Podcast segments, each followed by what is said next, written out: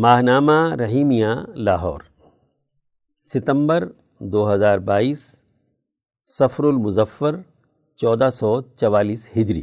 ارشاد گرامی حضرت اقدس مولانا شاہ عبد القادر رائے پوری قدس سرہ مسند نشین ثانی خانقاہ عالیہ رحیمیہ رائے پور۔ حضرت والا نے فرمایا کہ اللہ کا نام تو صرف زبان سے لینے سے بھی اثر ہوتا ہے۔ اور زبان کے ساتھ دل شامل ہو جائے تو پھر کیا کہنے؟ اور یہاں دنیا میں تو یہی پیدا کرنا یعنی یہ جد و جہد کرنی ہے کہ خدا پرستی اور انسان دوستی کا ماحول یعنی نظام ہو، شعور و اخلاص کے حامل بزرگوں کی صحبت ہو، ذکر الہی کا معمول ہو۔ ماحول تو آئندہ شاید بظاہر اب موجودہ حالات سے دینی اعتبار سے بدتر ہو اور باشعور صحبت بھی بالعموم مفقود ہوتی جا رہی ہے۔ اللہ تعالیٰ کا ذکر جیسا ہو غنیمت جان لو۔ خدا تعالیٰ کی طرف توجہ ہو جائے تو بڑی نعمت ہے۔ اور پھر جو چیز رضائے الہی ادھر یعنی بالائی مقدس مقام سے آتی ہے، وہ تو اس انسان کے اختیار میں نہیں ہے۔ اصل چیز وہی ہے پس جتنا کرنے کا انفرادی اور اجتماعی کام ہے، اسے باقاعدگی سے کر لو یعنی کرتے رہو۔ خدا کے فضل سے آنے والی شے یعنی رضا الہی بھی زندگی میں یا بعد میں آ ہی جائے گی۔ بس سر دست، یہ دینی جد و جہد اختیار کر لو۔ سیکشن، درس قرآن۔ عنوان علماء اور اہل دانش کی علمی خیانت زوال کا بڑا سبب۔ تفسیر شیخ التفسیر مفتی عبد الخالق آزاد رائے پوری۔ اعوذ باللہ من الشیطان الرجیم، بسم اللہ الرحمن الرحیم۔ فویل للذین یکتبون الكتاب بأیدیہم ثم یقولون هذا من عند اللہ لیشتروا به ثمنا قلیلا۔ فویل الحم مما کتبت ایدیہم وویل الحم مما یکسبون البقرہ، آیت نمبر اناسی۔ ترجمہ۔ گزشتہ آیت میں یہودیوں کے زمانے کے زوال، پذیر معاشرے کا نقشہ کھینچتے ہوئے یہ واضح کیا گیا تھا کہ ان کے جاہل عوام جھوٹی تمناؤں، آرزوؤں اور وہموں، گمانات کے الجھاؤ میں مبتلا تھے۔ اس آیت مبارکہ میں یہودیوں کے مفاد پرست علماء اور اہل دانش کی علمی خیانت اور بدیانتی کا تذکرہ کیا جا رہا ہے۔ بنی اسرائیل کی خرابیاں بیان کرتے ہوئے ان کے احبار و رحبان کے بارے میں اللہ تعالیٰ ارشاد فرماتے ہیں فویل للذین یکتبون الکتاب بعیدیہم ثم یقولون هذا من عند اللہ انسانی معاشرے کی ترقی کا صحیح اور جامع ترین قانون وہ ہوتا ہے جسے اللہ تبارک و تعالیٰ نے متعین کیا ہو اور اسے اپنے سچے پیغمبر کے ذریعے سے کتاب کی صورت میں انسانیت کی رہنمائی کے لیے نازل کیا ہو۔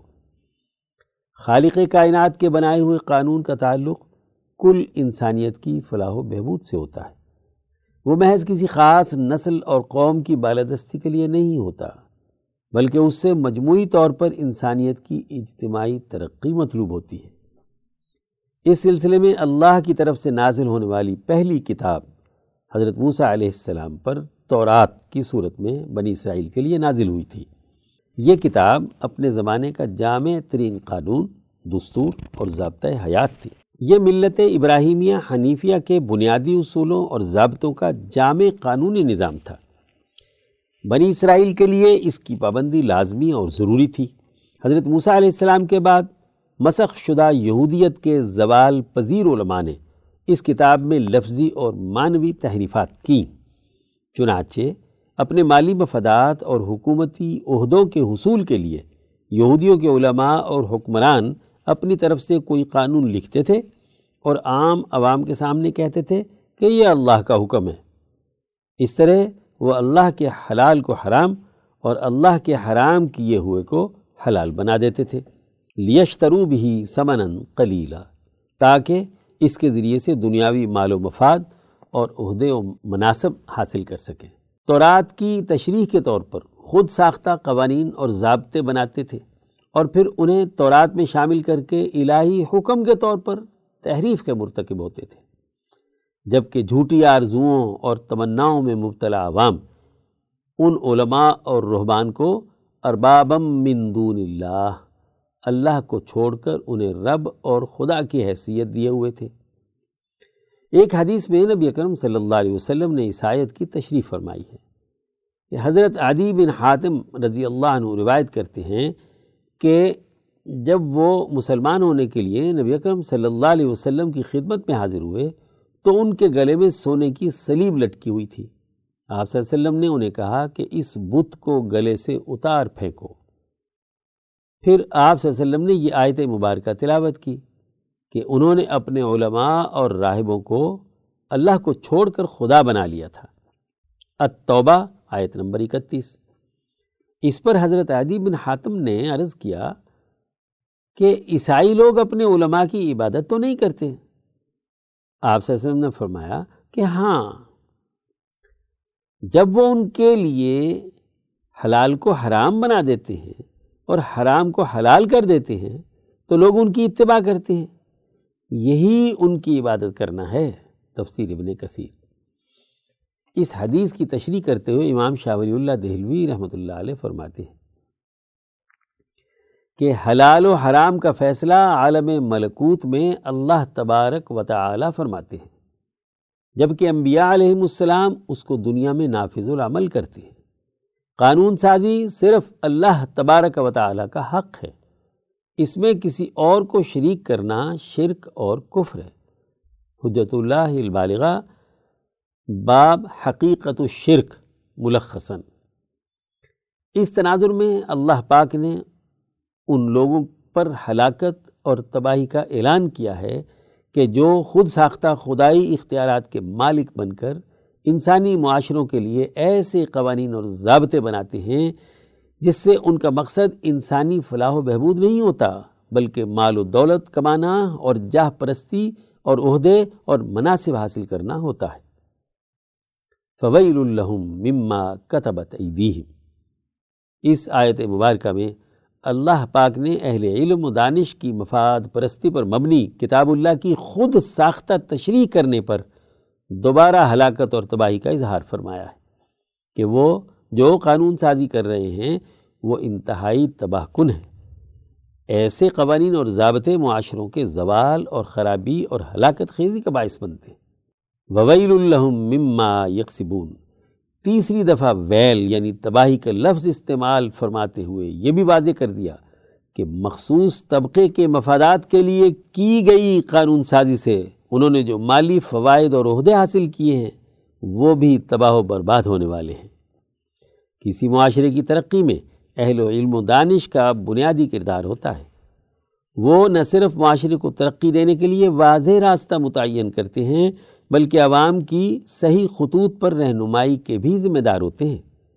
حضرت عمر فاروق رضی اللہ عنہ کا قول ہے صنفانی اذا صلحا صلح الناس و اذا فسدا فسد الناس العمراء والفقہا عقد الفرید لابن عبد ربی دو جماعتیں ایسی ہیں کہ جب وہ صحیح ہوں تو لوگ بھی درست ہو جاتے ہیں اور جب وہ خراب ہو جائیں تو لوگوں میں بھی خرابی آ جاتی ہے۔ ایک حکمران اور دوسرے اہل علم و دانش۔ اس لیے اہل علم و دانش کا بنیادی فریضہ یہ ہے کہ وہ ذاتی اور طبقاتی مفادات سے بالا تر ہو کر اللہ کے احکامات ایسے بیان کریں جو انسانیت کی تباہی و بربادی کے بجائے انسانیت کی فلاح و بہبود اور ترقی کا باعث ہوں۔ سیکشن درس حدیث۔ عنوان نبوی نظام حیات کی اہمیت۔ تحریر مولانا ڈاکٹر محمد ناصر جھنگ۔ عن ابن مسعود رضی اللہ عنہ قول قال رسول اللہ صلی اللہ علیہ وسلم، انہو لیس من شیئن یقربکم من الجنہ ویباعدکم من النار اللہ قد امرتکم بھی ولیس شیئن یقربکم من النار و یباعدکم من الجنہ اللہ قد نہیتکم عنہ شعب الایمان حدیث نمبر دس ہزار تین سو چھہتر۔ حضرت عبداللہ بن مسعود رضی اللہ عنہ کہتے ہیں کہ رسول اللہ صلی اللہ علیہ وسلم نے فرمایا، اے لوگو، تمہیں جنت کے قریب اور جہنم سے دور کوئی چیز نہیں کر سکتی سوائے اس کے کہ جس کا میں نے تمہیں حکم دیا۔ اور تمہیں جہنم کے قریب اور جنت سے دور کوئی چیز نہیں کر سکتی سوائے اس کے جس سے میں نے تمہیں منع کیا۔ دنیا و آخرت کی کامیابی کے لیے درست نظام حیات اختیار کرنا ضروری ہے۔ ایسا کامل نظام حیات صرف نبوی طریقے میں ہے، صلی اللہ علیہ وسلم۔ جو اخروی نجات کے ساتھ دنیاوی فلاح و بہبود، امن و خوشحالی اور عدل و انصاف کے قیام کا یقینی راستہ ہے۔ تجربات اور مشاہدات کی روشنی میں انسان دنیا میں اچھے فیصلے اور کامیابیاں تو حاصل کرتا ہے، لیکن اس میں اخروی کامیابی کی کوئی ضمانت نہیں ہوتی۔ کوئی نہ کوئی کمی اس وقت تک رہے گی جب تک اسے نبوی ہدایات کے مطابق نہیں ڈھالا جاتا۔ صلی اللہ علیہ وسلم۔ یوں جنت کے حصول اور جہنم سے چھٹکارے کا یقینی طریقہ صرف رسول اللہ صلی اللہ علیہ وسلم کے دیے ہوئے نظام حیات میں ہے۔ آج سائنسی ترقیات اور اعلیٰ انتظامی صلاحیتوں کے باوجود دنیا اس وقت فکری بے راہ روی، عملی کوتاہی کا شکار اور سکون و اطمینان کی دولت سے محروم ہے۔ اس کا سبب یہ ہے کہ دنیاوی مسائل کو ان بنیادی اخلاقیات کے معیار پر اختیار نہیں کیا جاتا جو اللہ کی طرف سے انبیاء علیہ السلام اور خاص طور پر آخری نبی اکرم صلی اللہ علیہ وسلم کے ذریعے سے انسانوں کو دیا گیا ہے۔ چونکہ اس کائنات کا خالق اور مدبر اللہ ہے، اس لیے اس کائنات کے لیے بہتر نظام اللہ کے علاوہ کوئی اور نہیں دے سکتا۔ خدائی ہدایات تک رسائی کا واحد راستہ انبیاء علیہ السلام کی تعلیمات میں مضبر ہے۔ معاشی، سیاسی اور سماجی حوالوں سے درست طرز زندگی کی نشاندہی انبیاء علیہ السلام کی تعلیمات کے بغیر ممکن نہیں ہے۔ آج انسانیت پریشانی میں مبتلا ہے۔ دنیا جہنم کدا بنی ہوئی ہے۔ خوف، دہشت بدمنی بھوک کا غلبہ ہے۔ معاشی اور سماجی طبقات موجود ہیں۔ یہ سب کچھ خود انسانوں کے قائم کردہ ہیں۔ اس کے رد عمل میں جو افکار یا نظام دنیا میں موجود ہیں، وہ بھی خالص مادی بنیادوں پر ہیں۔ اور محض مادی بنیاد کی وجہ سے کئی اخلاقی معیارات نظر انداز ہو گئے ہیں۔ آج انسانیت کو دنیاوی جہنم اور اخروی جہنم سے بچانا ضروری ہے۔ اس دنیا کو جنت بنانے اور آخرت کی جنت کے حصول کے لیے اس عمر کی ضرورت ہے کہ اس ہمہ گیر آفاقی اور عالمگیر نظریے کی طرف آیا جائے کہ جس پر انسانیت نے ایک بار پہلے چل کر دنیا کو بھی جنت بنایا اور آخرت کی جنت کے بھی وارث اور مالک بن گئے تھے۔ سیکشن صحابہ کا ایمان افروز کردار۔ عنوان حواری رسول حضرت زبیر بن عوام رضی اللہ عنہ۔ تحریر مولانا قاضی محمد یوسف حسن عبدال حضرت زبیر بن عوام رضی اللہ عنہ قریش کی شاخ بنو اسد سے تعلق رکھتے تھے۔ آپ حضور اقدس صلی اللہ علیہ وسلم کے پھوپھی ذات بھائی تھے۔ اور ایک رشتے سے آپ صلی اللہ علیہ وسلم حضرت زبیر کے پھوپھا بھی تھے کہ ام المؤمنین حضرت خدیجہ رضی اللہ عنہ حضرت زبیر کی پھوپھی تھیں۔ زبیر رضی اللہ عنہ، آپ کے ہمظلف بھی تھے کہ حضرت عائشہ صدیقہ کی بڑی بہن اسما بنت ابی بکر ان کی زوجہ تھی۔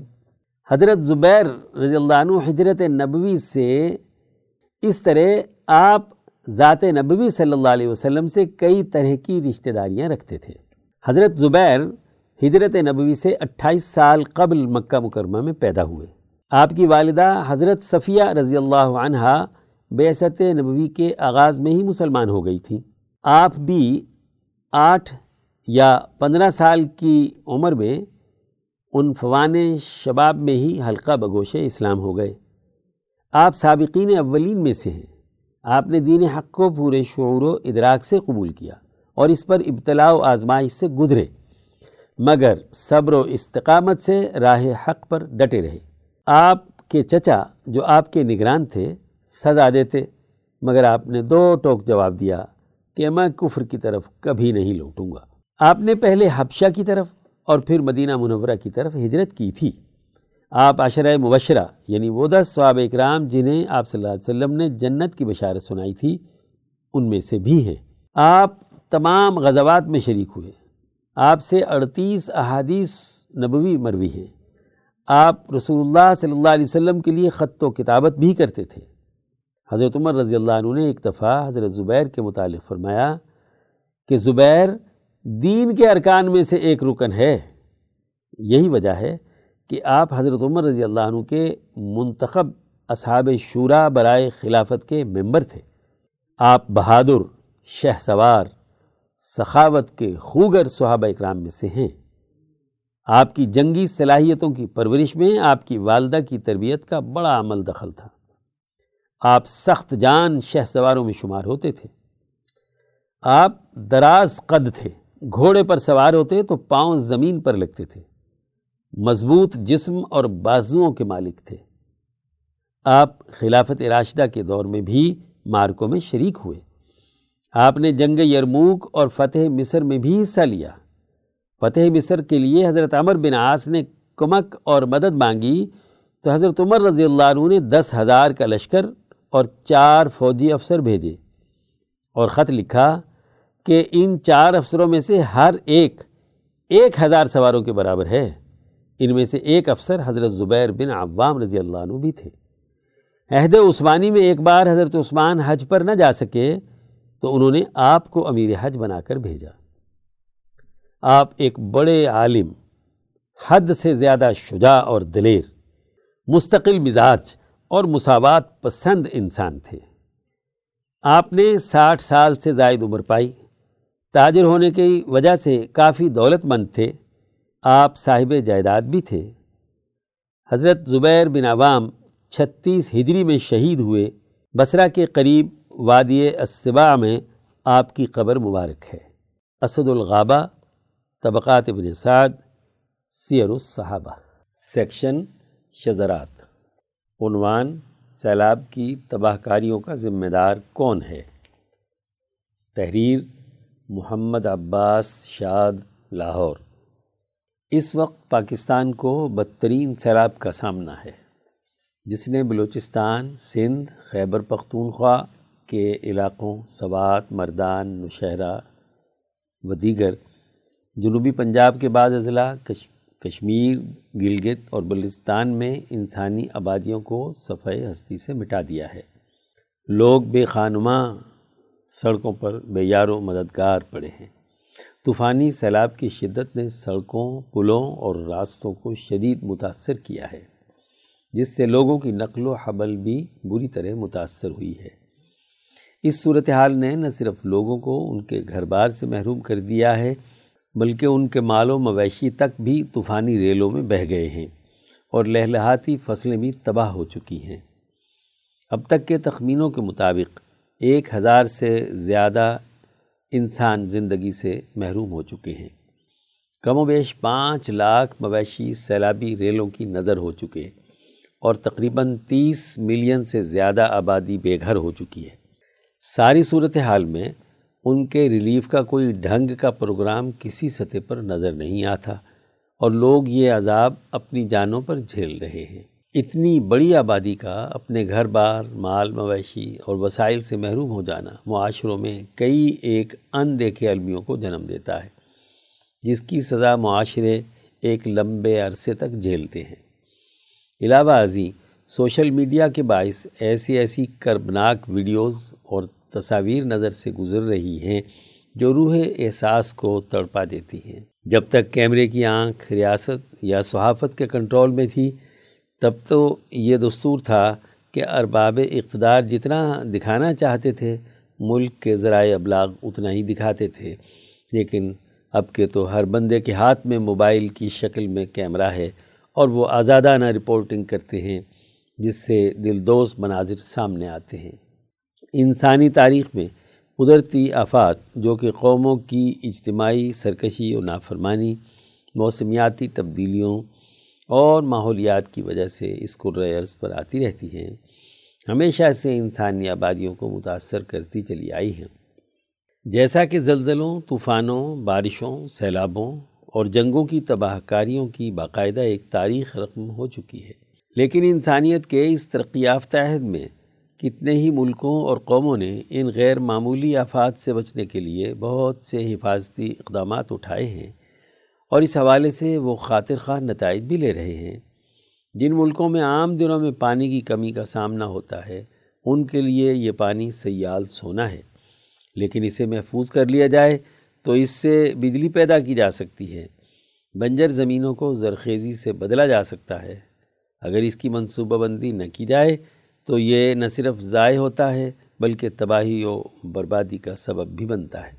پھر ایسے بے منصوبہ ملکوں میں کبھی خشک سالی آتی ہے اور کبھی سیلاب یعنی کبھی وہ پیاس سے مرتے ہیں اور کبھی ڈوب کے۔ پاکستان میں یہ سیلاب کوئی پہلی بار نہیں آیا۔ ہمارے ہاں بار بار آنے والے سیلابوں اور اس کے نتیجے میں ہونے والے نقصانات کی بھی ایک تاریخ ہے۔ ہمارے ارباب اقتدار ہر بار اسے غیر معمولی ریکارڈ توڑ بارشوں کی وجہ قرار دے کر اور معمولی ریلیف، آٹے اور گھی کے چند ڈبے اور تھیلے تقسیم کر کے بات آئی گئی کر دیتے ہیں۔ جبکہ اس تباہی کے آگے مستقل بند باندھنے اور پائیدار سائنسی بنیادوں پر کوئی سسٹم بنانے سے گریزاں رہتے ہیں۔ اگرچہ ہمارے ہاں national disaster management authority, N D M A جیسے ادارے تو موجود ہیں، لیکن وہ اپنی ناقص کارکردگی کے باعث قوم کو کوئی نتیجہ خیز ریلیف نہیں دے سکتے۔ بنگلہ دیش، جو کبھی ہمارے ہی ملک کا حصہ تھا، اسے اپنے جغرافیائی محل وقوع کے سبب ہمیشہ خوفناک سیلابی ریلوں کا سامنا رہا ہے، جس کی وجہ سے ان کی قوم اور ملک نے ناقابل برداشت نقصانات اٹھائے ہیں۔ لیکن اب انہوں نے بھی ڈیموں اور بیراجوں کی تعمیر سے کافی حد تک ان نقصانات پر قابو پا لیا ہے۔ حکومتیں آتی جاتی رہتی ہیں، یہاں کے سسٹم کو مستقل بنیادوں پر ایک ایسا جدید سائنسی ماڈل پر مبنی انفراسٹرکچر قائم کرنا چاہیے جو بھاری سیلابوں کی تباہ کاریوں پر قابو پا سکے۔ ایسے موقعوں پر ہماری حکومتیں بین الاقوامی امدادی ایجنسیوں، مالیاتی اداروں اور ممالک کے سامنے ہاتھ پھیلا کر مدد کی طلبگار ہوتی ہیں، لیکن ایسی قومی آزمائش کے وقت ہمارے غیر سنجیدہ اقدامات کے باعث بین الاقوامی برادری بھی ہمارے اوپر اعتماد کرنے کے لیے تیار نہیں۔ جیسا کہ بیس سو دس عیسوی کے تباہ کن سیلاب کے بعد اقوام متحدہ کی ایک سفیر نے جب سیلاب زدہ علاقوں کا دورہ کیا تو اس نے جگہ جگہ انسانی المیوں کا مشاہدہ کیا، لیکن اس وقت کی پاکستان پیپلز پارٹی کی حکومت کی پیشانی پر اسے پریشانی کے پسینے کی ایک بوند نظر نہ آئی۔ جبکہ عام لوگ بھوک سے مر رہے تھے اور حکومت اس سفیر کے لیے شاندار زہرانوں اور عیشائیوں کے اہتمام میں مصروف تھی، بلکہ اس وقت کے وزیر اعظم گیلانی اور ان کا خاندان اس کے ساتھ فوٹو سیشن کے لیے بیتاب تھا۔ اس ملک کے سسٹم کی خرابی کا اندازہ اس سے لگائیں کہ ملکی اور غیر ملکی فنڈنگ کے ذریعے ہماری حکومتیں پہلے اس پیسے سے مصیبت میں گھرے لوگوں کے لیے اتھارٹیز قائم کرتی ہیں۔ جن پر بے دریغ پیسہ خرچ کیا جاتا ہے۔ نئے دفاتر کا قیام، نئی گاڑیوں کی خریداری اور افسروں کی مراعات۔ گویا مصیبت میں مرنے والوں کی ہڈیوں سے اپنے محلات تعمیر کیے جاتے ہیں۔ نتیجہ یہ نکلتا ہے کہ محتاجوں کی مدد کے بجائے انتظامیہ اور بیوروکریسی کے اخراجات زیادہ ہوتے ہیں۔ یہ سیلاب جہاں بہت سے خاندانوں کے لیے تباہی کا باعث ہوتا ہے وہاں ایک انتہائی محدود طبقے کی خوشحالی کا مجدہ لے کر آتا ہے۔ بدقسمتی سے ہمارے ہاں آنے والے سیلابوں میں کسی بھی حکومت نے نہ تو کوئی مؤثر حکمت عملی تشکیل دی اور نہ ہی اقدامات کو یقینی بنانے کے لیے کبھی کوئی منصوبہ بندی کی۔ المیہ یہ ہے کہ پاکستان کے ہر آنے والے سیلاب پر قابو پانے اور اس کے نتیجے میں ہونے والے عوامی نقصانات کے ازالے کے لیے پاکستان کی جمہوریت کی دعوے دار ہر پارٹی کی حکومت مجرمانہ غفلت کا شکار رہی ہے۔ اب عوام اتنے باشعور ہو چکے ہیں کہ وہ حکومتوں کی سنگین بد انتظامی اور بدترین نااہلیوں کو نظر انداز کر کے ان سیلابوں کو محض عذاب الہی قرار دے کر نااہل قیادت کے جرائم پر پردہ نہیں ڈالنا چاہتے، بلکہ ماضی اور حال کے مجرموں سے حساب مانگتے ہیں۔ مدیر۔ سیکشن افکار شاہ ولی اللہ۔ عنوان اخلاق کی درستگی کے لیے دس مصنون ذکر و اذکار، حصہ پنجم۔ مترجم مفتی عبد الخالق آزاد، رائے پوری۔ امام شاہ ولی اللہ دہلوی رحمہ اللہ حجت اللہ البالغہ میں فرماتے ہیں۔ چھ۔ خوشو و خضو کے ساتھ اللہ کے سامنے گڑ گڑانا۔ اخلاق کی درستگی کے دس اذکار میں سے چھٹا خوشو و خضو کے ساتھ اللہ کے سامنے گڑ گڑانا ہے۔ مثلا نبی اکرم صلی اللہ علیہ وسلم سجدے کی حالت میں یہ دعا مانگتے تھے۔ سجدہ وجہی للذی شق سمعہ و بصرہ بحولہ و قوتی میرا چہرہ اس ذات کے سامنے سجدہ ریز ہے جس نے اپنی طاقت اور قوت سے اس میں کان اور آنکھیں بنائیں۔ رواہ الترمزی مشکات المصابی حدیث ایک ہزار پینتیس۔ جاننا چاہیے کہ نبی اکرم صلی اللہ علیہ وسلم نے ہمیں جو دعائیں سکھائیں، ان کی دو قسمیں ہیں۔ ایک، ان میں سے ایک وہ دعائیں ہیں جن کا مقصد یہ ہے کہ ہماری فکری قوتیں الف، اللہ کی عظمت اور جلال کی وجہ سے پوری طرح بھر جائیں۔ با، یا اللہ تبارک و تعالیٰ کے سامنے خوشو و خضو کی حالت پیدا ہو جائے۔ اس لیے کہ انسان جب اس کیفیت سے مناسبت رکھنے والی حالت کو زبان سے بیان کرتا ہے، تو ان الفاظ کا انسانی نفس پر بہت خوب اثر ہوتا ہے۔ اس صورت میں انسانی روح اس کی طرف بہت زیادہ متوجہ ہوتی ہے۔ دو دوسری وہ دعائیں ہیں کہ جن میں دنیا اور آخرت میں خیر طلب کرنے کی ترغیب ہے اور دونوں جہانوں کے شر سے پناہ مانگی گئی ہے۔ اس لیے کہ انسانی نفس کی ہمت اور اس کا پختہ عزم جب کسی چیز کا مطالبہ کرتا ہے تو اس طرح بندہ اللہ کی سخاوت کا دروازہ کھٹکھٹاتا ہے۔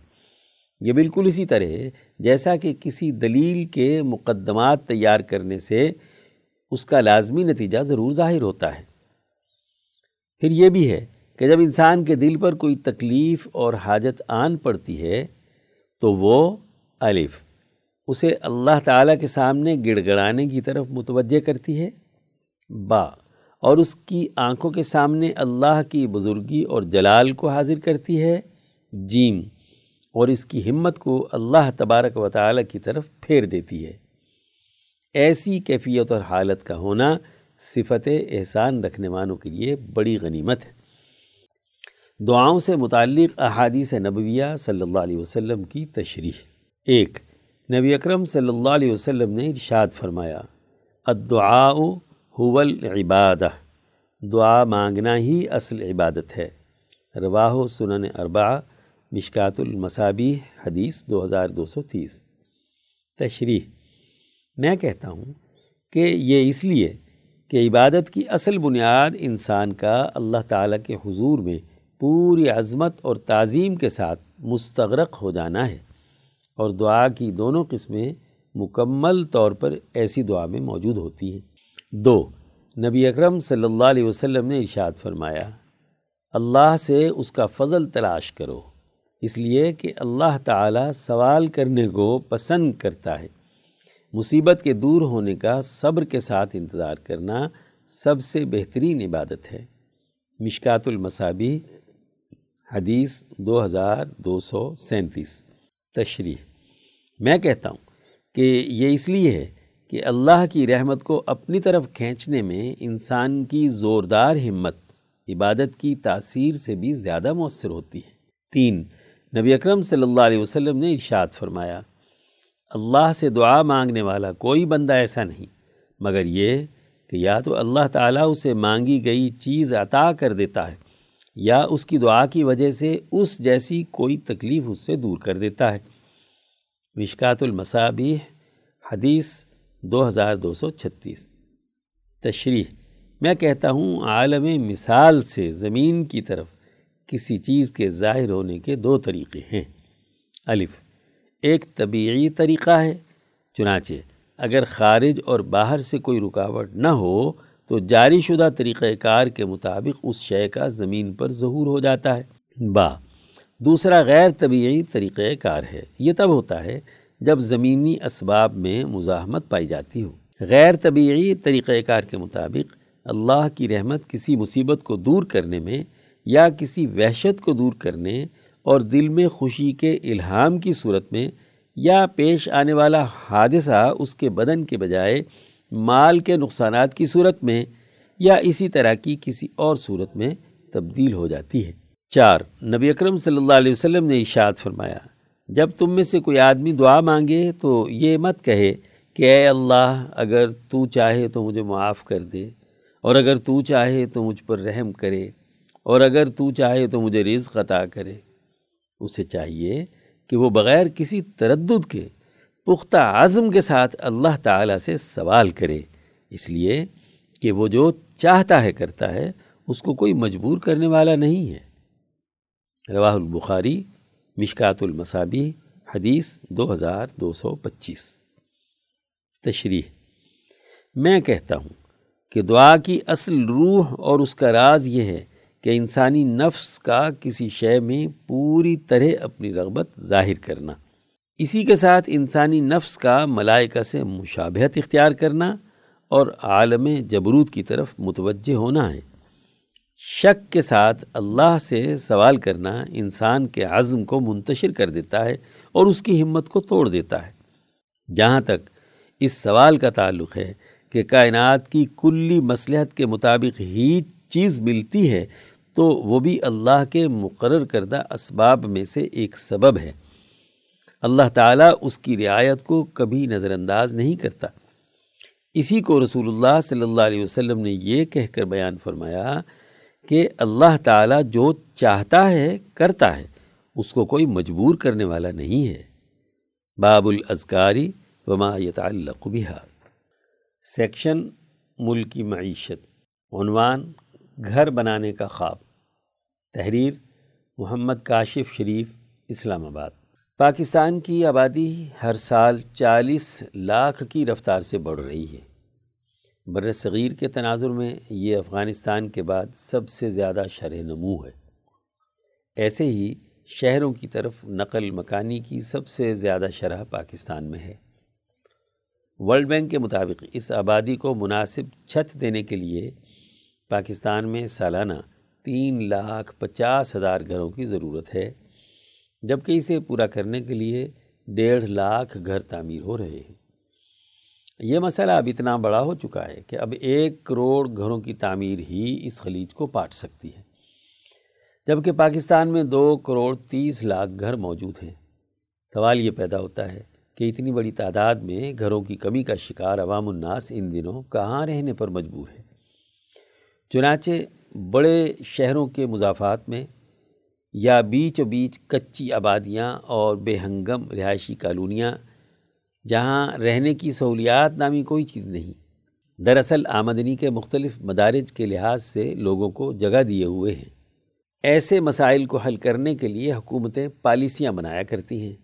ماشاء اللہ ہم پالیسی بنانے میں کسی سے پیچھے نہیں ہیں۔ یہ کام ہم نے سال دو ہزار ایک عیسوی میں کر لیا تھا۔ اور اس کے اہداف بھی طے کر لیے گئے تھے۔ لیکن ہر شعبے کی طرح اسے کسی نے سنجیدہ نہیں لیا۔ اور آج بیس سال بعد ہم ایک مثالی بحران کا سامنا کر رہے ہیں۔ اس پالیسی کے تحت لینڈ ریکارڈ کی تصحیح، نجی اور حکومتی اداروں کی مدد سے ہاؤسنگ فنانس یعنی آسان قرضوں کا نظام، کچی آبادیوں کی تنظیم نو اور رہائشی اعتبار سے تعمیر نو، نئی ہاؤسنگ سوسائٹیوں کے قیام کا نظام اور سب سے اہم، اس شعبے سے منسلک ٹیکس کے نظام میں یکسوئی اور ایسی بہتری جو گھروں کی تعمیر کے عمل کی حوصلہ افزائی کرے۔ کاش، اس پالیسی کے تحت نظام بھی بنا لیا جاتا۔ لینڈ ریکارڈ کمپیوٹرائزڈ کرنے کا آغاز کر لیا گیا ہے۔ پہلے تحصیلدار گرداور اور پٹواری کو انتقال ملکیت پر کمیشن دینا پڑتا تھا۔ اب اس میں کمپیوٹر والے کا اضافہ ہو چکا ہے۔ اور کمپیوٹر کب بیٹھ جائے کہا نہیں جا سکتا۔ پنجاب میں اب تک چھبیس ہزار مواضعات کمپیوٹرائزڈ ہو چکے ہیں اور تین ہزار باقی ہیں۔ لیکن یہ سب درست جمع بندی اور بندوبست اراضی کے بغیر ہوا ہے۔ اس لیے اسے خانہ پوری کمپیوٹرائزیشن کہا جائے تو بے جا نہ ہوگا۔ یاد رہے کہ آخری دفعہ بندوبست اراضی انیس سو چالیس عیسوی میں کیا گیا تھا۔ اس کے بعد سے اب تک اسی سال گزرنے، زمینوں کی نوعیت بدلنے اور آبادی کی کثرت کے باوجود پاکستان کی اراضی کا کوئی بندوبست باقاعدہ طور پر نہیں کیا گیا۔ اس وقت پاکستان کے پرائیویٹ بینکوں نے کل تین سو کھرب روپے کا قرض حکومت اور دیگر شعبہ جات کو جاری کیا ہوا ہے، جس میں سے گھروں کی تعمیر پر تین سو پچھتر ارب دیے گئے ہیں۔ اس سے اندازہ لگایا جا سکتا ہے کہ ایک عام شہری کے لیے بینک سے قرض لینا کتنا مشکل ہے۔ پاکستان میں خصوصاً معاشی سرگرمیوں سے متعلق قوانین کی اکثریت یورپ اور امریکی قوانین کی نقل ہی ہوتے ہیں۔ لیکن انتقال زمین کے قوانین ایک تسلسل کے ساتھ موجود ہیں جو انگریز حکمرانوں نے بر صغیر کی مخصوص سیاسی صورتحال ریونیو کی وصولی اور جاگیرداریت کو رواج دینے کے لیے بنائے تھے۔ جدید دور میں ہماری مقتدرہ نے اس کے اندر ہاؤسنگ سوسائٹیوں کا تڑکا بھی لگا لیا ہے۔ چنانچہ قبضہ مافیا ملکیتی زمینوں کے علاوہ مشترکہ عوامی مفاد کی زمینوں جیسے شاملات وغیرہ پر ایسے حق جتلاتا ہے جیسے وہ ان کی کوئی کھوئی ہوئی زمین ہو اور قتل و غارت گری کا ایک بازار ہے جو گرم ہے۔ جبکہ کارپوریٹ قوانین کے تناظر میں دیکھا جائے تو عام عوام سے سرمایہ کاری کروانے کے لیے کسی بھی قسم کی پبلک لمیٹڈ کمپنی کو ایک طویل اور مشکل کاغذی کارروائی سے گزرنا ہوتا ہے۔ مالکان کو اس عمل میں بیسیوں گارنٹیاں بھی رکھوانی پڑتی ہیں۔ پھر جا کر کمپنی کو عام عوام سے سرمایہ وصول کرنے کی اجازت ملتی ہے۔ جبکہ پراپرٹی سے متعلق سرمایہ کاری کا کوئی واضح قانون موجود نہ ہونے کی وجہ سے کوئی بھی بدنیت اٹھتا ہے۔ اور بغیر کسی کاغذی کارروائی اور گارنٹی کے لوگوں سے اربوں روپے بٹور لیتا ہے اور اس کے بعد کی کہانی سے تو ہم سب واقف ہیں۔ یہ کام اتنا سہل ہے کہ ہمارے سرکاری ادارے بھی اب اس تباہی میں صفحہ اول کے حصے دار بن چکے ہیں۔ اس تناظر میں ہاؤسنگ سے وابستہ پاکستان کے مشہور بزنس مین کا بیان کہ سوسائٹیاں زمین پر نہیں، کاغذوں پر بنتی ہیں، مسئلے کو بالکل واضح کر دیتا ہے۔ اس پالیسی کے بیس سال بعد پاکستان کی ہر ہاؤسنگ سوسائٹی لوٹ مار کا ایک منصوبہ ہی دکھائی دیتی ہے، جو دراصل ہماری مقتدرہ کا من پسند پیشہ ہے۔ چنانچہ آئے دن ہم میڈیا پر مختلف متاثرین سوسائٹی کی آہو بکا سنتے ہیں، لیکن ہمارے قوانین ایسے فرسودہ ہیں کہ ان پر کوئی کچھ نہیں کر سکتا۔ اور خصوصاً اس وقت جبکہ مد مقابل کوئی طاقتور مافیا ہو۔ عوام کی سب سے بڑی خواہش یہ ہوتی ہے کہ ان کو رہنے کے لیے ایک چھت میسر آ جائے۔ والدین خواہش کرتے ہیں کہ وہ اپنی زندگی میں اپنی اولادوں کے مکان دیکھ لیں۔ یہ خواب حسرت بن کر رہ جاتے ہیں۔ کسی پیداواری صنعت کو کام کرنے کا موقع نہیں دیا جاتا۔ لینڈ مافیا کسی بھی ایسی پالیسی کو اول تو بننے ہی نہیں دیتا کہ جس سے زمین عام عوام کی دسترس میں آ سکے۔ اور دوسرا، اگر کوئی ایسی پالیسی بن بھی جائے تو اسے چلنے نہیں دیا جاتا۔ جیسے حال ہی میں خالی پلاٹ جس کی مالیت اڑھائی کروڑ روپے سے زیادہ ہے، اس پر ایک فیصد ٹیکس ادا کرنا ہوگا کے فیصلے کو واپس لے لیا گیا ہے۔ پراپرٹی کا کاروبار اور سسٹم، مقامی طور پر منی لانڈرنگ کا سب سے مؤثر اور بڑا ذریعہ ہے، جسے ملک کی سالمیت کے لیے ختم کرنا بہت ضروری ہے۔ سیکشن، عالمی منظرنامہ، عنوان، عالمی معاہدات کی سریحن خلاف ورزیاں، نینسی پلوسی کا دورہ تائیوان، تحریر مرزا محمد رمضان رابل پنڈی چینی اخبار گلوبل ٹائم کے مطابق امریکی ایوان نمائندگان کی سپیکر نینسی پلوسی رات کی تاریکی میں تائیوان کے دارالحکومت تائپی شہر میں دو اگست دو ہزار بائیس کو چوروں کی طرح داخل ہوئی تھی۔ نینسی پلوسی کا طیارہ ایئرپورٹ پر داخل ہونے سے قبل ہی ایئرپورٹ کی تمام لائٹس بند کر دی گئیں اور فوج کو ہائی الرٹ کر دیا گیا۔ تائیوان حکومت کی بھگلاٹ کا یہ عالم تھا کہ طیارے کے لینڈ کرنے کے بعد بھی کافی دیر تک یہ لائٹس بند رہیں۔ دوسری طرف چینی صدر شی جن پینگ نے امریکہ کو متنبع کیا تھا۔ کہ وہ آگ سے کھیلنا بند کرے، ورنہ وہ جل کر راکھ ہو جائے گا۔ نینسی پلوسی کے حالیہ دورے سے پہلے بھی امریکہ نے اس کے دورے کا اعلان کیا تھا، جس کے بعد چین نے ایک خطرناک ویڈیو جاری کی تھی، جس میں انتہائی تباہ کن میزائلوں کا استعمال کر کے دکھایا گیا۔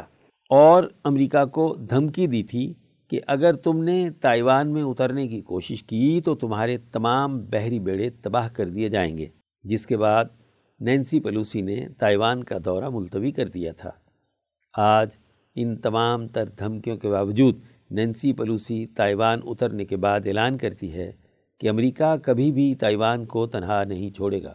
سابق امریکی صدر رچرڈ نکسن نے انیس سو انہتر عیسوی کے انتخابات سے قبل ایک مقالہ لکھ کر اخبارات میں شائع کروایا تھا، جس میں چین کے ساتھ تعلقات استوار کرنے کی ضرورت و اہمیت پر روشنی ڈالی گئی تھی۔ یہی وجہ تھی کہ جب وہ صدر منتخب ہوا تو اس نے اس منصوبے پر انتہائی ڈرامائی انداز سے عمل درآمد شروع کیا۔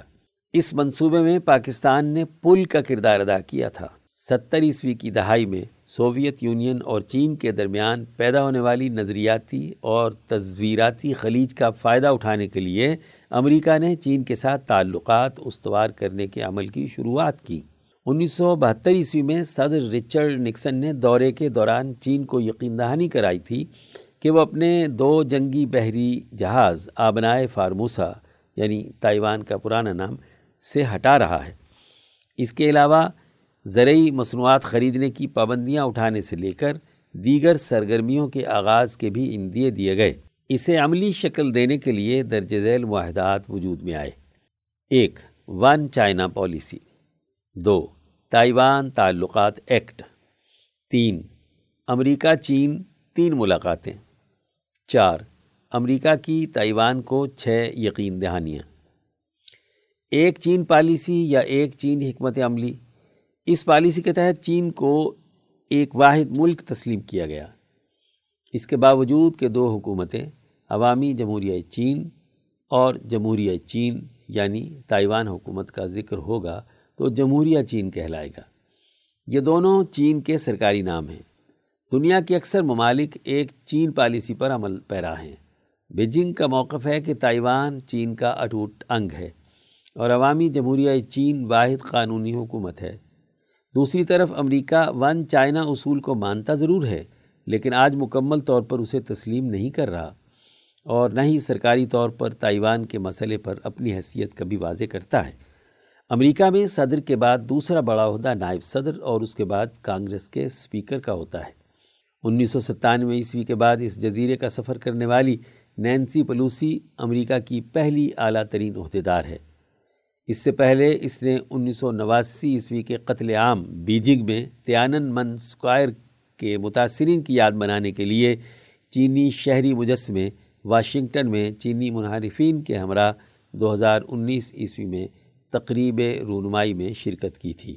اس کا پروگرام تائیوان کے دورے کا تھا، جو کورونا کے باعث ملتوی کر دیا گیا۔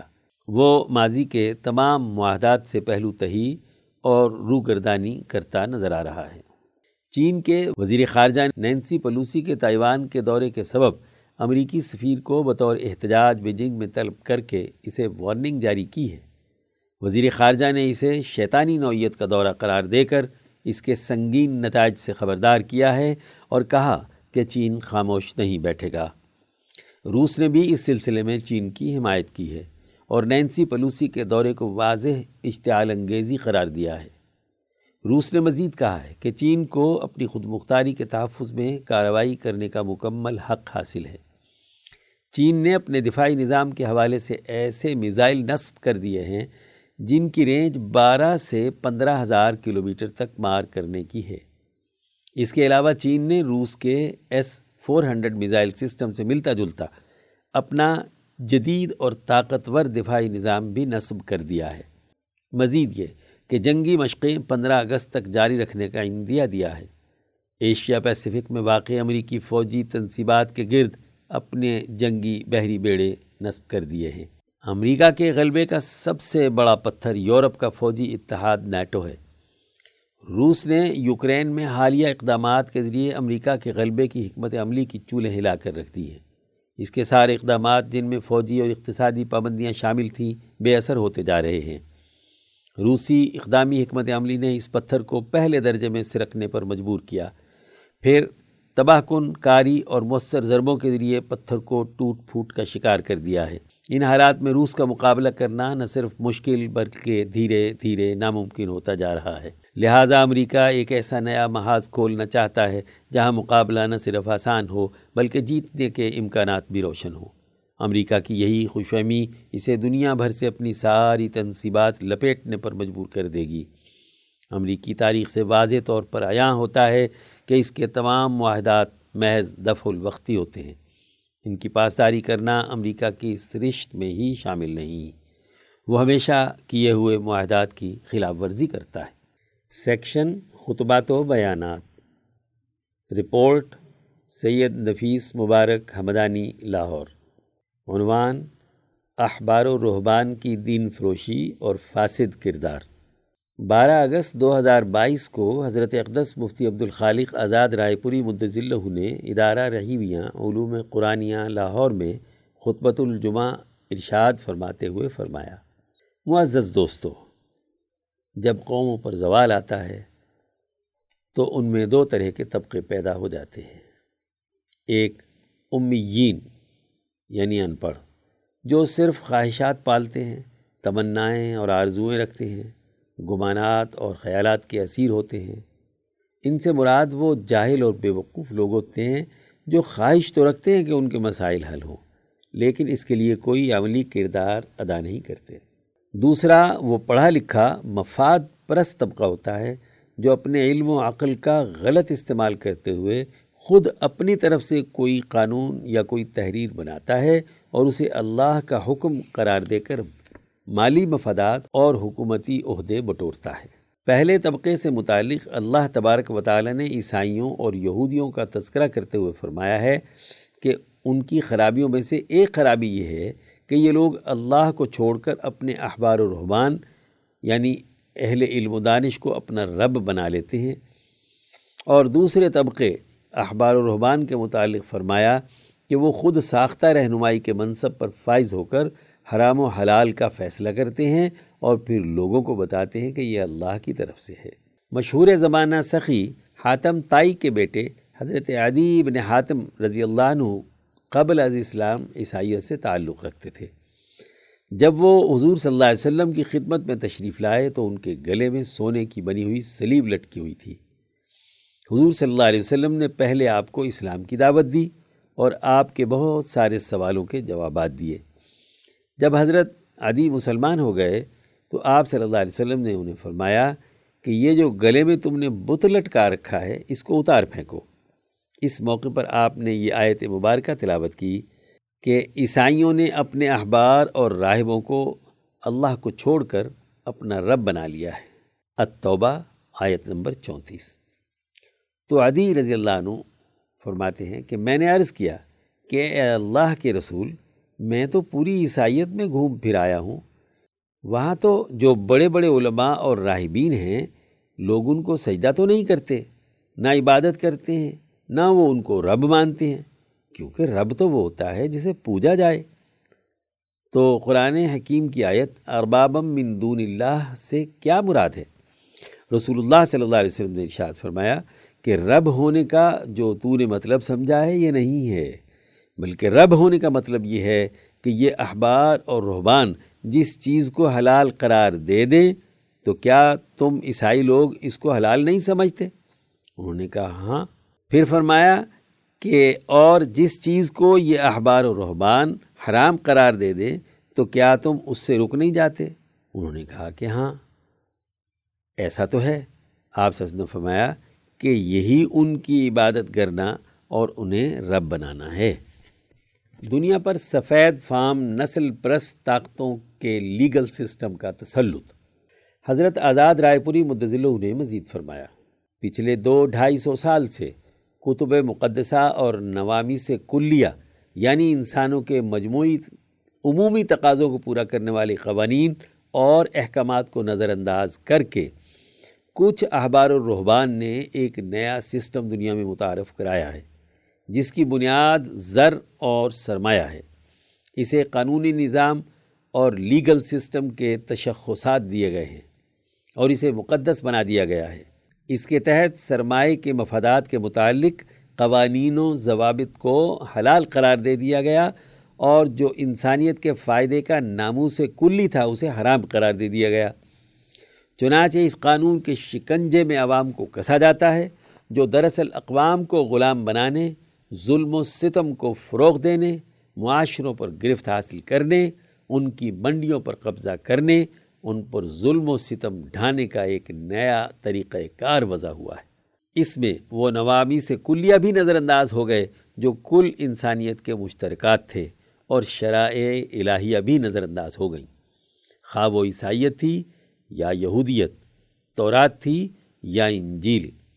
قرآن حکیم تھا یا دیگر مقدس کتابیں۔ خاص طور پر خلافت عثمانیہ کے خاتمے انیس سو بیس بائیس کے بعد دنیا میں جو ریاستیں وجود میں آئیں، وہ ایک ایسے قانونی نظام کے تحت ہیں کہ جس میں ہر سوسائٹی میں سرمایہ پرستی کی بنیاد پر ایک خود ساختہ آئین، دستور، ایک لیگل سسٹم، ایک قانونی نظام وضع کر لیا گیا ہے۔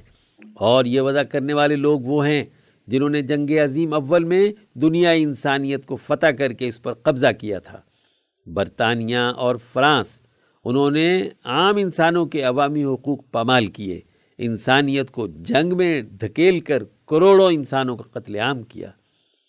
جنگ عظیم دوم بھی انہی انسانیت کو لوٹنے والے لوگوں کے درمیان ہوئی۔ اور اس کے لیے طریقہ کار کیا وضع کیا کہ یکتبون الکتاب ابھی ایدیہم البقرہ، آیت نمبر اناسی۔ انہوں نے اپنے ہاتھوں سے خود ساختہ قانون بنایا کہ یہ کام حلال ہے اور یہ حرام ہے۔ آپ دیکھیے کہ انجیل پر ہاتھ رکھ کر حلف اٹھانے والا امریکی صدر بھی، برطانوی اور فرانسیسی وزیر اعظم اور حکمران بھی، اور قرآن حکیم پر حلف اٹھانے والے مسلمان ملکوں کے حکمران بھی۔ ان کتابوں کے نام پر صرف حلف اٹھاتے ہیں۔ ان کتابوں میں درج قوانین اور ضابطوں کے پابند نہیں ہوتے۔ چاروں کتابوں، تورات، انجیل، زبور اور قرآن حکیم میں سود حرام کیا گیا ہے۔ لیکن اس کے رغم سود کو حلال قرار دینے کا عالمی نظام وضع کیا گیا۔ قرضوں کی معیشت کو ممالک پر مسلط کیا گیا۔ اقوام متحدہ کی طرف سے جاری کیے گئے چارٹر اور اس کے آئین و دستور کو پوری دنیا پر نافذ کر دیا گیا۔ جس نے اللہ کے حلال کیے ہوئے کو حرام بنا دیا اور اللہ کے حرام کیے ہوئے کو حلال قرار دے دیا۔ اللہ تعالیٰ کے فرمان، یکتبون الکتاب ابی ایدیہم اور اربابم من دون اللہ کا یہی تو مفہوم ہے۔ یہی تو اللہ کے علاوہ کو رب بنانا ہے۔ موجودہ دور میں اربابم من دون اللہ کے کردار کی حامل قوت حضرت آزاد رائے پوری مدضلوں نے مزید فرمایا، آج کوئی یہودی ہو یا عیسائی ہو ہندو ہو یا مسلمان اور سکھ ہو، کوئی روسی ہو یا چینی ہو، کل انسانیت کے ضمیر کی آواز ہے کہ اس کے جمہوری حقوق پورے کیے جائیں۔ اس کے لیے عدل کا نظام بنایا جائے۔ اس کے لیے امن کا نظام بنایا جائے۔ وہ معاشی خوشحالی کے طور پر مطمئن زندگی بسر کرنا چاہتا ہے۔ لیکن عالمی طاقتوں نے ان تمام حلال کی ہوئی چیزوں کو حرام بنا دیا۔ کہ معاشرے میں بدمنی خوف ڈیوائیڈ اینڈ رول کی سیاست اور معاشی بدحالی رہے تاکہ ان کی منڈیوں پر ہمارا ظالمانہ قبضہ برقرار رہے۔ گویا انسانیت کے لیے جتنی حلال چیزیں تھیں انہیں حرام کر دیا۔ ذرا تمام الہی کتابیں اور ان تمام کا جامع خلاصہ کتاب مقدس، قرآن حکیم اٹھا کر دیکھو کہ اللہ نے عدل، امن، انصاف اور معاشی خوشحالی کو حلال اور لازمی قرار دیا ہے اور ظلم، ناانصافی، جھوٹ بد امنی وغیرہ کو اللہ نے حرام قرار دیا ہے۔ پھر آج کے سامراجی نظاموں کا مطالعہ کرو جو پچھلے تین سو سال سے بر عظیم پاک و ہند پر اور سو سال سے دنیا پر مسلط ہیں۔ انہوں نے تمام کتب مقدسہ، شرائع الہیہ اور نوامی سے کلیہ میں جو چیزیں حلال تھیں وہ حرام بنا دی۔ دور جانے کی بات کیا ہے؟ دنیا بھر کے ملکوں کے آئین اور دستور کھنگالنا تو بعد کی بات ہے۔ آپ اپنے ملک کے آئین اور قانون کا ہی جائزہ لے لیں۔ آپ کا اسٹیٹ بینک اور آپ کا مالیاتی ڈھانچہ ان اصول کلیہ پر استوار ہے جو آئی ایم ایف اور ورلڈ بینک نے بنائے ہیں، جنہیں ظالمانہ اقوام نے دنیا پر مسلط کیا ہے۔ اس میں حلال چیزیں حرام اور حرام چیزیں حلال بنا دی ہیں۔ آپ کا اسٹیٹ بینک اس کی خلاف ورزی نہیں کر سکتا۔ ان علماء پر رحم آتا ہے جو اسی عالمی مالیاتی سسٹم کے ایک ذیلی شعبے بینکنگ سیکٹر کو اسلامی بنانے کے لیے مصر ہیں۔ اس عالمی مالیاتی سسٹم کو جو شریعت اور قرآن حکیم کے علر رغم ہے۔ شریعت کے مطابق ڈھالنے کی کوشش کر رہے ہیں۔ اس کو سوائے دیوانگی کے اور کیا کہا جا سکتا ہے؟ کیا آپ نے انہیں اربابم من دون اللہ مان لیا؟ اسی طرح عالمی سیاسی ڈھانچہ، اس کا بنیادی آئین اور قانون جمہوریت کے مفادات کی حفاظت اور نگبانی نہیں کرتا، ومن نہیں دیتا، تو اس کے ذیل میں کسی ملک کا نظامی حکومت، کوئی انتظامی یا عدالتی ڈھانچہ انصاف کیسے فراہم کر سکتا ہے؟ وہ انسانیت کے مفاد کی قانون سازی کیسے کرے گا؟ جبکہ اس کی بنیاد ہی اس عالمگیر قانون کے مطابق ہے کہ جس میں سرمایہ پرست اور جاگیردار ہی طاقتور ہوگا۔ ایک کروڑ پتی ہی ممبر اسمبلی ہوگا۔ کیا ایسی مقننہ کو تحفظ دینے والی کتاب جو ان احبار و رحبان نے بنائی ہے شریعت کے علر رغم نہیں؟ آج اسی کتاب کو سارے مانتے ہیں، بلکہ اسلامی کہتے ہیں۔ علماء کہتے ہیں، یہ اسلامی آئین ہے۔ ہاضا من عند اللہ۔ اب جب بنیادی ڈھانچہ ہی سیاسیات کا حرام پر استوار ہے، اللہ نے جس کو حرام قرار دیا تھا اور اس کو حلال بنا دیا گیا، تو کیا یہ اربابم من دون اللہ نہیں؟ پاکستان میں گروہی مفادات کے لیے قانون میں رد و بدل۔ حضرت آزاد رائے پوری مدضل نے مزید فرمایا، آج بڑے فخر سے کہا جاتا ہے کہ ہم لوگوں نے آئین لکھا ہے۔ ہندوستان کا آئین فلاں آئینی کمیٹی نے بنایا ہے۔ بنگلہ دیش کا آئین فلاں مقدس پارلیمنٹ نے بنایا ہے۔ پاکستان کا آئین فلاں مقدس لوگوں نے بنایا ہے۔ سعودی عرب، ایران، فرانس، امریکہ، برطانیہ، روس اور چین کا آئین و قانون ان کی پارلیمنٹ نے بنایا۔ سوال یہ ہے کہ ان لوگوں کی پارلیمنٹ عوامی مفاد کے لیے قانون سازی کرنے کی جورت رکھتی ہے؟ اس سسٹم کی بنائی ہوئی عدالت کیا واقعی حقیقی انصاف فراہم کر سکتی ہے؟ کیا اس آئین اور قانون اور ضابطے کے مطابق انتظامی ڈھانچہ صحیح فیصلہ کرنے کی صلاحیت رکھتا ہے؟ نہیں، بلکہ قانون کا مرکز و محور صرف اور صرف ذات باری تعالی اور اس کے نبی صلی اللہ علیہ وسلم ہے۔ پھر عجیب تماشا ہے کہ آئین اور قانون خود بناتے ہیں۔ لیکن اپنے مفادات پر زد پڑے تو خود ہی اس آئین کی تشریحات کے نام پر ایسی تبدیلی کر لی جاتی ہے کہ جس سے دوسرا مفاد حاصل ہو جائے۔ آپ ذرا اپنی پارلیمنٹ کے جتنے بھی ضابطے، ترمیمات اور جتنی بھی اس کے اندر بحثیں اور قانون سازی ہوئی ہے، ان کا جائزہ لے لیں کہ جب ایک دور میں مفاد بدلا تو پہلے والا قانون، پہلے والی ترمیم خود ہی بدل دی۔ دوسری قسم کی ترمیم آ گئی۔ یہی کام تو یہودیوں کے علماء اور احبار و رحبان کرتے تھے۔ قانون موم کی ناک بن گیا تھا۔ جب جی چاہے، جو مرضی سے مفاد اٹھانا ہو، اسے بدل دو۔ کسی بھی سوسائٹی میں ایسا معاملہ ہو تو یہ زوال پذیر سوسائٹی ہے۔ اور یہ پیشین گوئی خود نبی اکرم صلی اللہ علیہ وسلم نے کی۔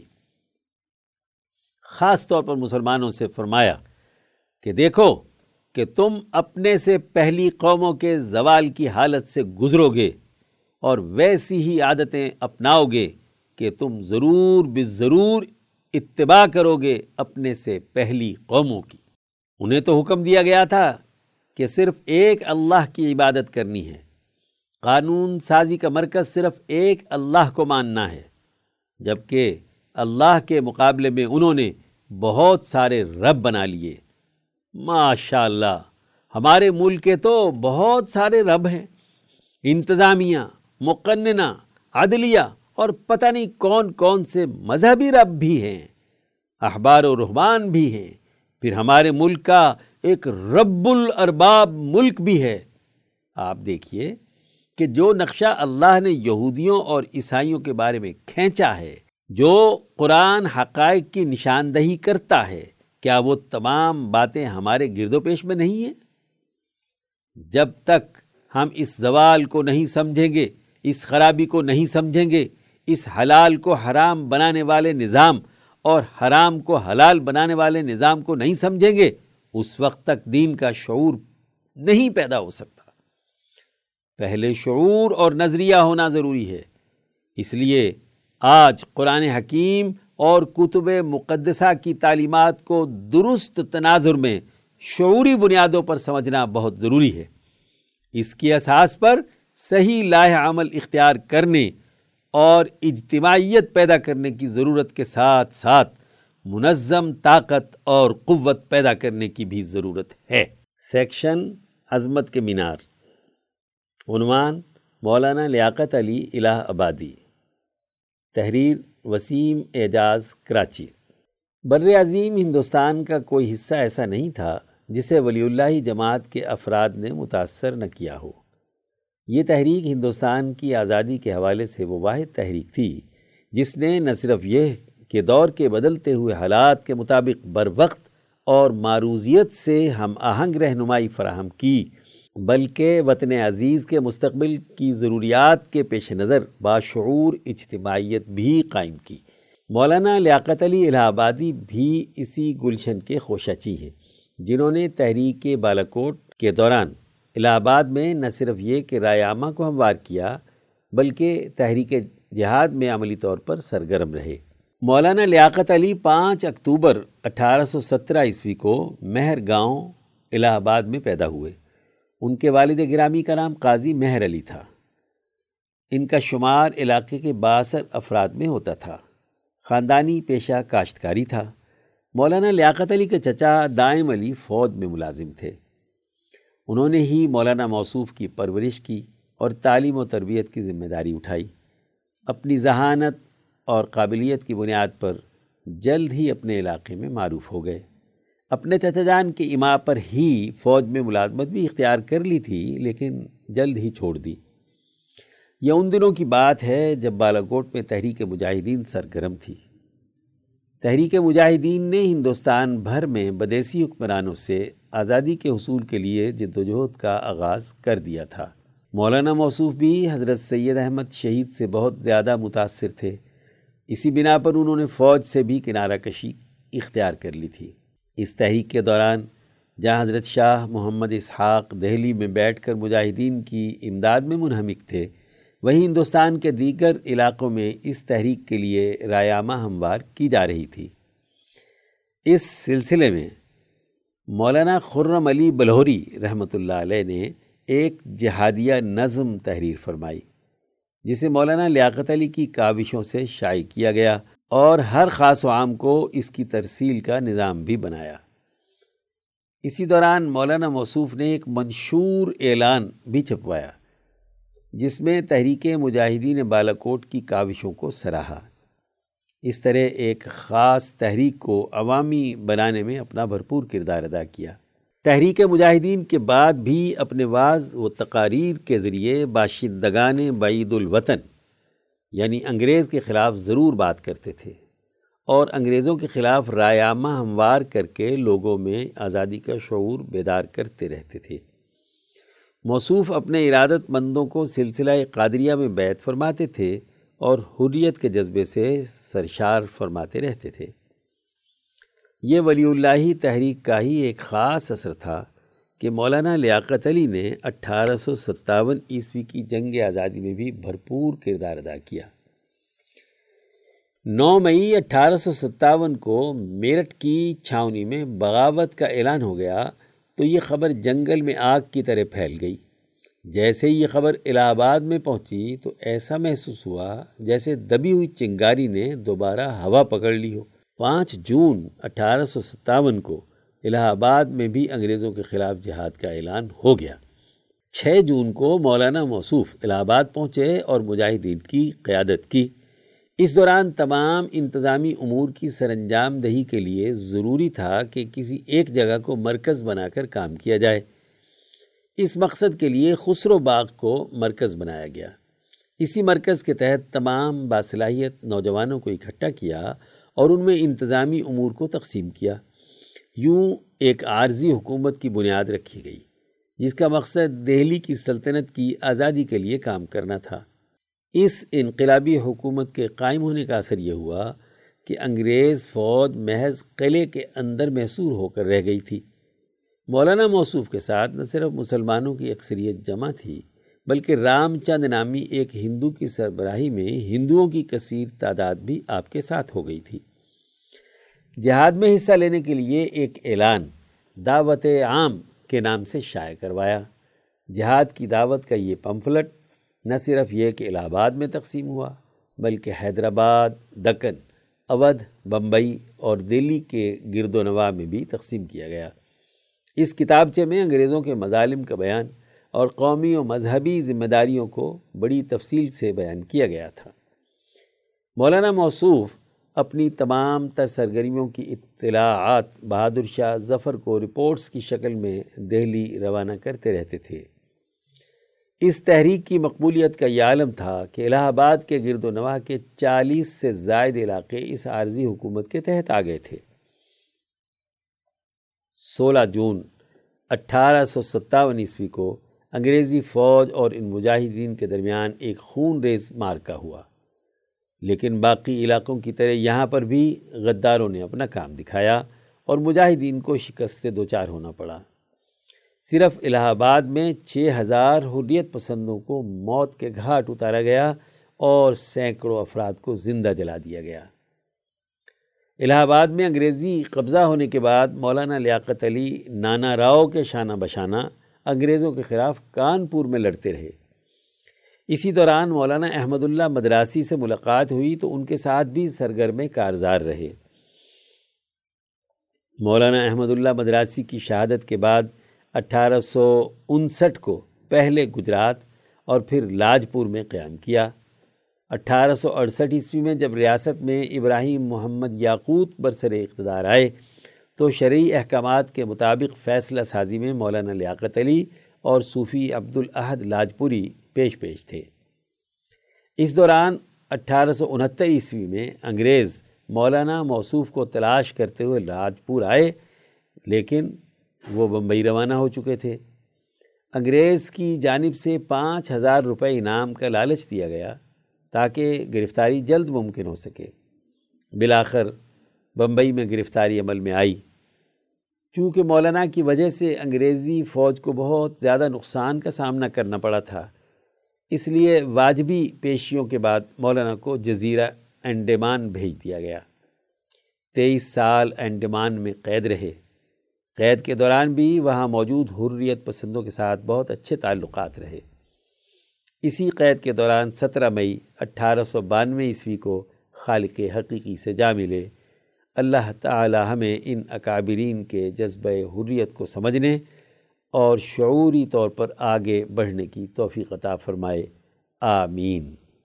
سیکشن وفیات۔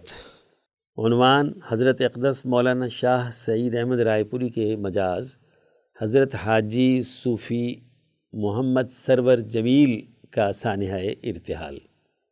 تحریر مفتی عبد الخالق آزاد رائے پوری۔ حضرت اقدس مولانا شاہ سعید احمد رائے پوری رحمہ اللہ کے مجاز۔ حضرت حاجی صوفی محمد سرور جمیل، مورخہ پچیس محرم الحرام، چودہ سو چوالیس ہجری، چوبیس اگست دو ہزار بائیس عیسوی، بروز بدھ، بوقت دو بجے دوپہر لاہور میں انتقال کر گئے۔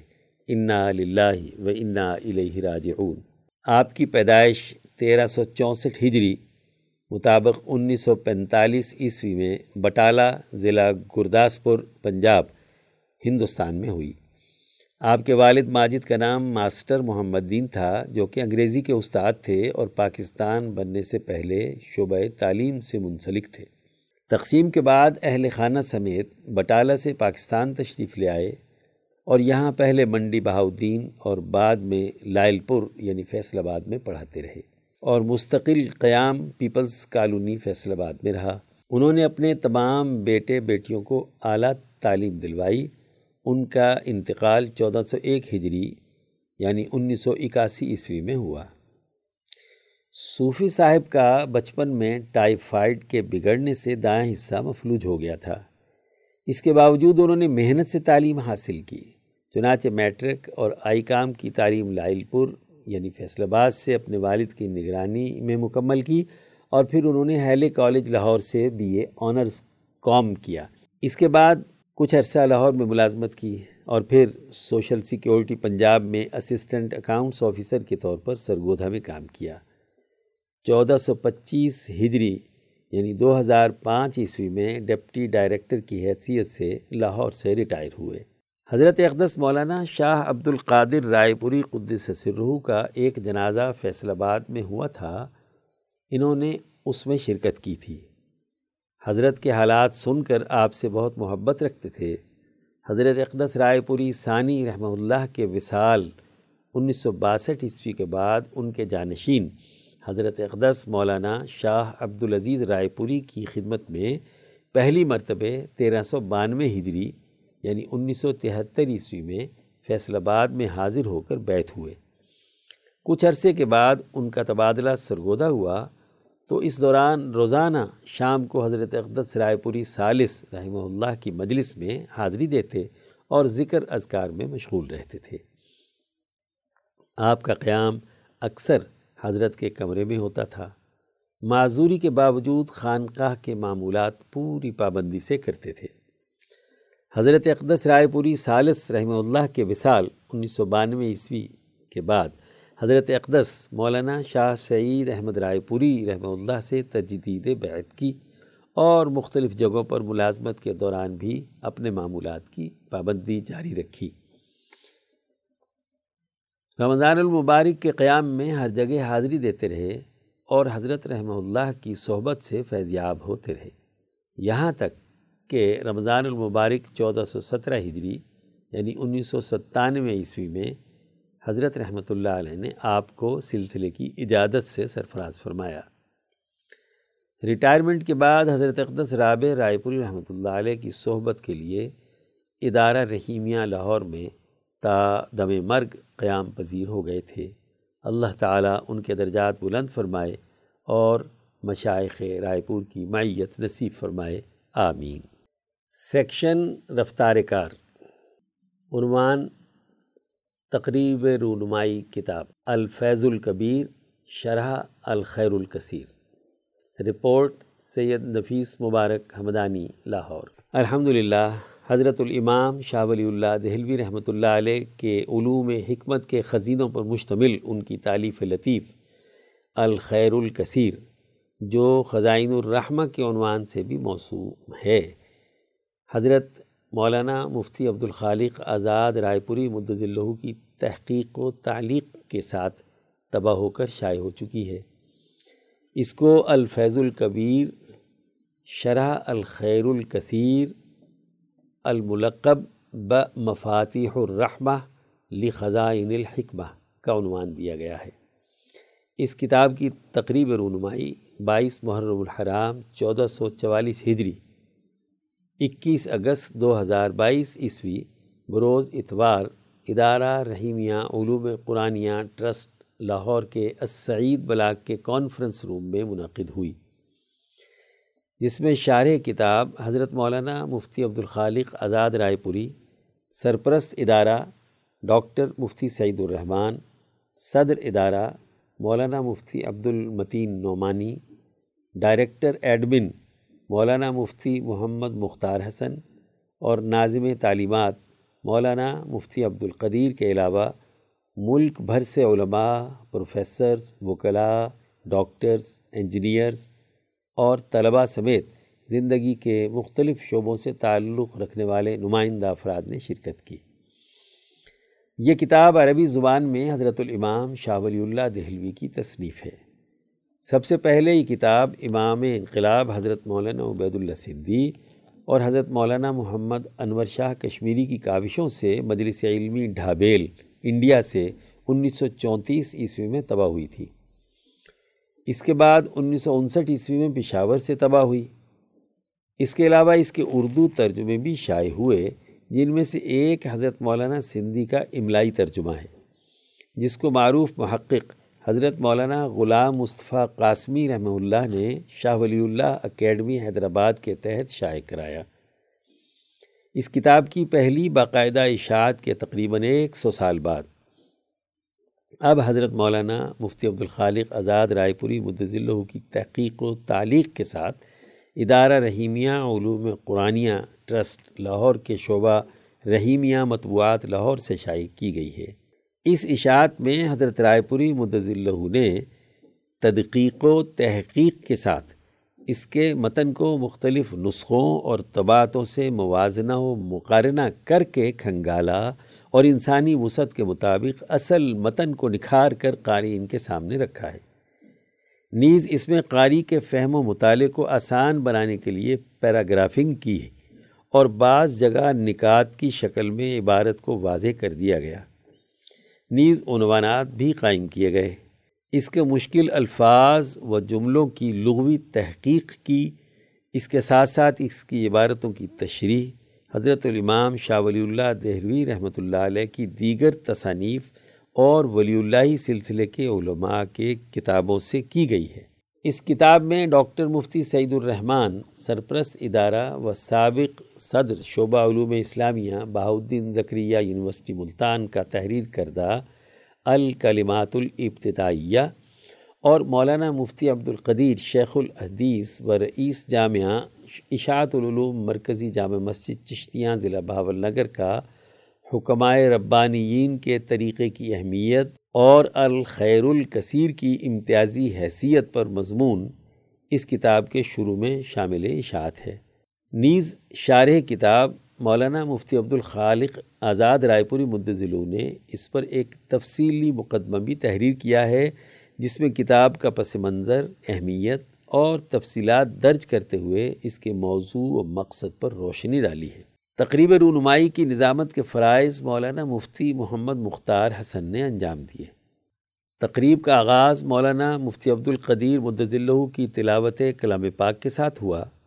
اس کے بعد مولانا مفتی ڈاکٹر سعید الرحمن مدضلہ نے کتاب الخیر الکثیر کی اہمیت پر روشنی ڈالتے ہوئے شارح کتاب حضرت آزاد رائے پوری مدضلہ کی علمی و تحقیقی کاوشوں کو سراہا اور انہیں امام شاہ ولی اللہ دہلوی کے علوم و معارف کے حوالے سے کام کرنے پر خراج تحسین پیش کیا۔ اس کے بعد شارح کتاب حضرت مولانا مفتی عبدالخالق آزاد رائے پوری مدضلہ نے اپنے خیالات کا اظہار کرتے ہوئے کتاب الخیر الکثیر کے مضامین کا خلاصہ بیان کیا۔